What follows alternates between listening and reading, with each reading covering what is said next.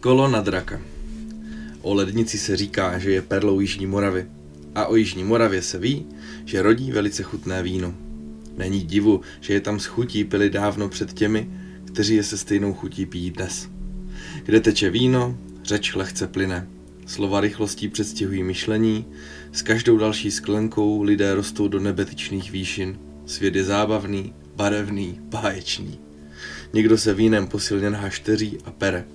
Takového nepustíte pro jistotu ani k nealkoholickému pivu. Jiný se rád sází a je schopen dát šanc třeba vlastní hlavu. Kdysi žili v lednici dva velcí hecíři, mistr Kovářský a mistr Kolářský. Ti dva, jak jen red ve zlatém či rudém moku trochu smočili, hned se počali sázet o vše možné. Hlavně o to, které z jejich řemesel je pro lidstvo důležitější a vyžaduje více umu a fortele. Přirozeně každý sázel na sebe a na to své. Jednou v hospodě, posílen skvělým valtickým zámeckým, řekl Birk, jak se kolářský mistr jmenoval.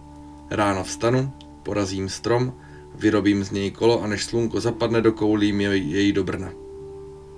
Sázím celou kovárnu a pod kovárnu, že to nesvedeš, opáčil kovář a již k Sokovi napřahoval pravici. Birk gesto okamžitě opětoval.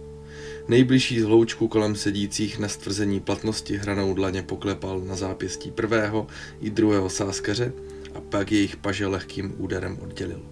Jeli to, kopito, platí to, pronesl přitom slavnostně. Zdálo se, že kovář prohrát nemůže. Vyrobit kolo není jen tak a dokoulet je do vzdáleného Brna byl úkol na draka. Jenže Birk to dokázal. Ještě za šera vstal, porazil strom, vyrobil obrovské kolo a večer s ním byl v Brně před uzavřením městských bran. Byla to tehdy velká sláva jak v Brně, tak potom v Lednici. Pouze kovář, který neuváženou sázkou přišel o kovárnu s podkovárnou a všemi podkovami pro štěstí, se šťastně netvářil. Z čeho teď budu žít? Trudně přemítal v duchu. Birk už nevydržel ten pohled na utrápeného kolegu řemeslníka. K čemu by mi byly tvá výheně měch a kladivo?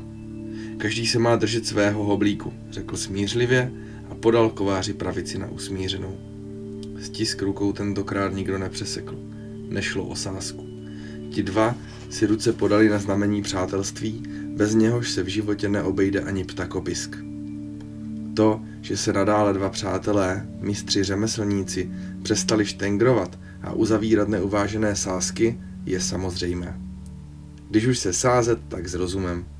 I lahodné jihomoravské víno je třeba pít s mírou, vychutnávat všemi smysly znalce, nenalévati se, jak jsou markalnou vodou z Nilu. Kde je dnes konec těm dvěma kdysi zuřivým hecířům a sáskařům? Jen to krásné, veliké dřevěné kolo nám tu po nich zbylo. Už staletí je mi v radničním průjezdu věrným společníkem. Kolo opředené hezkou pověstí, toho však mnoho nenamluví. Někdy z něj slova nevypáčíš, jindy zase mele až hlava třeští. Přiznám se, bývám chvilky, kdybych tu měl raději v podnájmu nějakou šikovnou dračici. Jsou to ale opravdu jen chvilky. Už jsem tomu dřevěnému kulatému a také už letitému zkrátka a dobře přivykl.